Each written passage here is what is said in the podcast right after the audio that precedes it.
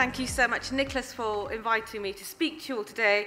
And it's lovely to hear Emmanuel. And congratulations, Emmanuel, on being the, the chairman of the International Chamber of Shipping. And it was an absolute pleasure and an education to listen to Ugo as well. I hope you're all enjoying International Shipping Week. I don't even know what event I'm at, but I wonder if anyone's done more than me. Who's done more than 13 so far?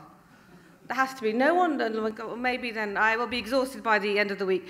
But one of my best events was the event that we had at Downing Street, which is when we bring together a number of the great stakeholders and representatives. And this year we focused on AI. And it was interesting listening to Emmanuel and Ugo because whether we're dealing with finance, resilience, or even trying to deal with um, the autonomous sector because we've got issues around labour shortages and skills as well. So it's great to stay, start on AI. And the event I did before this was and based on women. And don't we need more fabulous women in the maritime sector? So I will do everything I can to support that as well. Many of you will know this isn't my first rodeo. I've been coming to Shipping Week for a couple of, couple of times now, um, and most definitely since 2018, when I was first appointed as the Minister for Department for Transport. And I'm so delighted to be back now, which I think is the 10th anniversary of International Shipping Week. And Shipping Week is not just a great opportunity for the maritime industry to get together, and um, we do get together very well, don't we? It also acts as a kind of shop window, showcasing the best of UK maritime maritime to the world. Over the next few days, delegates from around the globe will be peeking through to see for themselves all of our maritime industry and what it has to offer. The fact that International Shipping Week is such a successful event and always well attended by friends and colleagues from around the globe is testament to the UK's reputation within the international maritime industry. But why do I care so much about maritime on a personal level?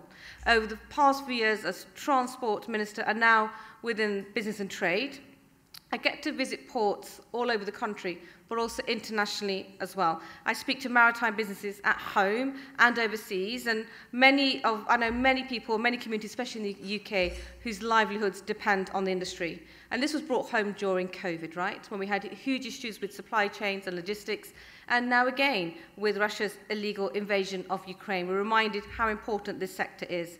So I have seen firsthand how critical not only is the sector, but the way how important it is to our country and our long-term economic security.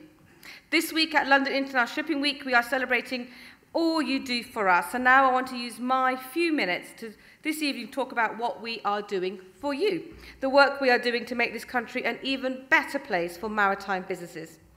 Quite simply, the government is the maritime industry's biggest fan. You don't have to look far to find the evidence, whether that's the Maritime 2050 vision I championed at DFT in 2019, to the £4 billion pound plan we've put in place to revitalise our shipbuilding sector through the National Shipbuilding Strategy Refresh. A few weeks ago, I launched a major part of that plan, the Shipbuilding Credit Guarantee Scheme. You'll be glad to know that I did that in true maritime minister style on a Thames Clipper here in London.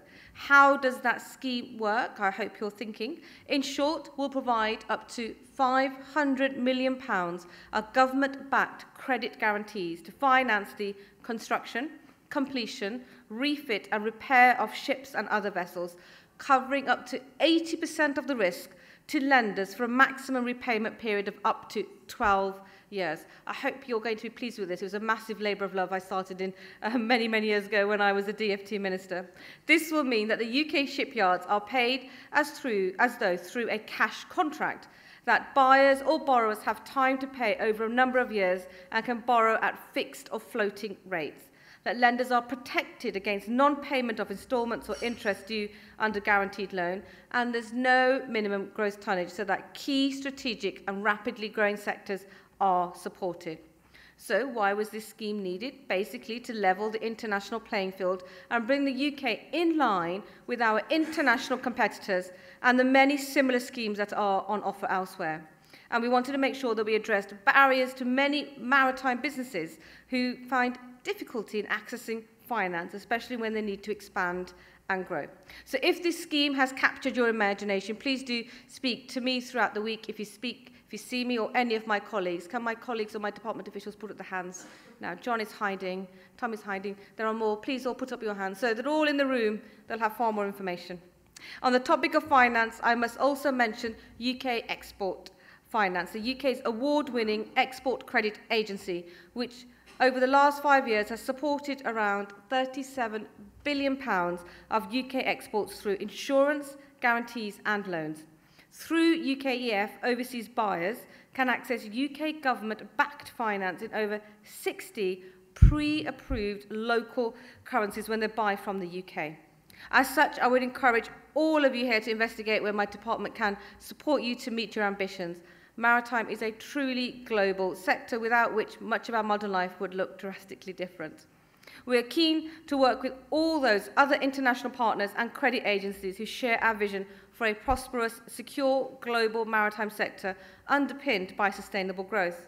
In short, we want to be your partner of choice for talking the challenges of, um, taking on the challenges of the future. And here again, we're putting our money where our mouth is.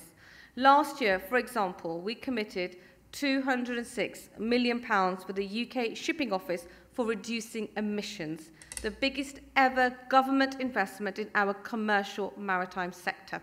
More broadly, we're maintaining the UK's competitive edge and making this country more attractive to the world's top shipbuilding companies by reforming our tonnage tax regime.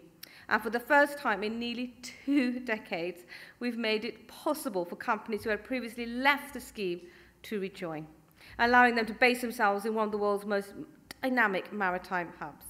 Last but by not least, I'd like to remind our overseas delegates of another reason why our maritime sector is so special.